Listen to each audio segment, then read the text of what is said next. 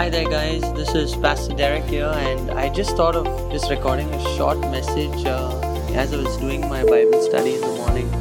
I really felt the love of God jump out of this verse in Deuteronomy, and uh, you know, it's talking about how God rescued Israel from the from the place of bondage and brought them into a place of a land of milk flowing with milk and honey. But in in the in deuteronomy chapter 6 it's put so beautifully you know and i just thought i'll i'll share this with you. I felt the lord leading me to share this with you. For those of you who are struggling in certain areas of your life uh, but have seen the deliverance of the lord's hand in your life and are wondering what is next what is the next step? I mean you got saved you got you know god bought you out with a mighty stretched arm you have been touched by the lord and uh, you definitely know he has called you by name. He has chosen you. He set you apart. You know god's you basically know god's hand is on your life. So what's next? And i just want to encourage you from this verse. It's written in deuteronomy chapter 6 verse 22 i can read onwards or 21 i can read onwards he says then you shall say to your sons we were slaves of pharaoh in egypt and the lord brought us out of egypt with a mighty hand and the Lord showed signs and wonders before our eyes, great and severe, against Egypt, Pharaoh, and all his household. And verse 23 is the one that touched me. Then he brought us out from there, that he might bring us in, to give us the land of which he swore to our fathers. You know, this, this, this verse is so beautiful. You know, God brings us out of the household of bondage, from the land of bondage, that he might bring us in to the land of which he swore to give us a land of milk and honey so you know when god calls us you know he calls us out of something out of our bondage out of you know serving pharaohs and other gods you know walking in unrighteousness he brings us out of all the traditions handed over by our forefathers empty handed traditions and he calls us into this new exciting living way that you know through his son jesus christ and uh, he calls us out to bring us into a place of abundance, a plentiful, a blessing. So if you're wondering, okay, God called me out, I'm you know, I'm set, God has plan on my life, He called me out.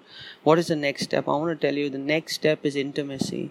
Start seeking God because He wants to bring you into a place of abundance. He wants, His desire is that He loves you and that He, he gets you to that place, you know, from where He brought you out. Bringing you out was not the only plan, taking you in to a land of blessing, prosperity, of joy, of favor, of abundance and overflow is where God really wants to put each one of us. And that place is in Christ Jesus Himself.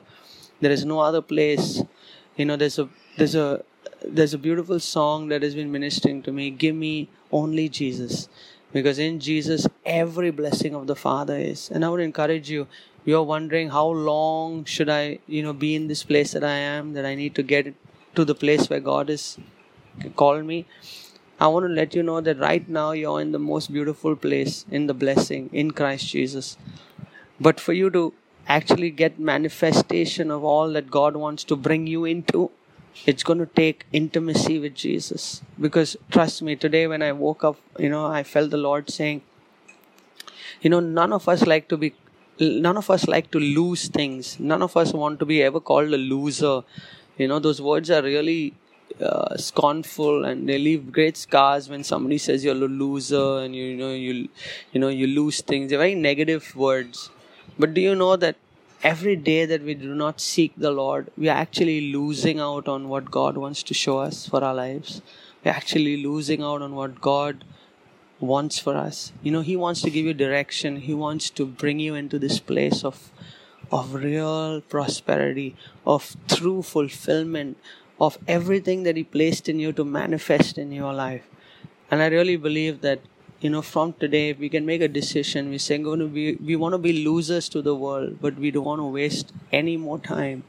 We don't want to spend a day without you know without knowing what god has in store for us. So make sure that today uh, you keep in mind that if god if you have been thinking that god called me out what next well deuteronomy chapter 6 verse 23 says he bought us out from there that He might bring us in to give us the land which He swore to our fathers. God has sworn to bring you into a land of prosperity, and He brings you out only to bring you in. God bless you and have a wonderful day. Thank you.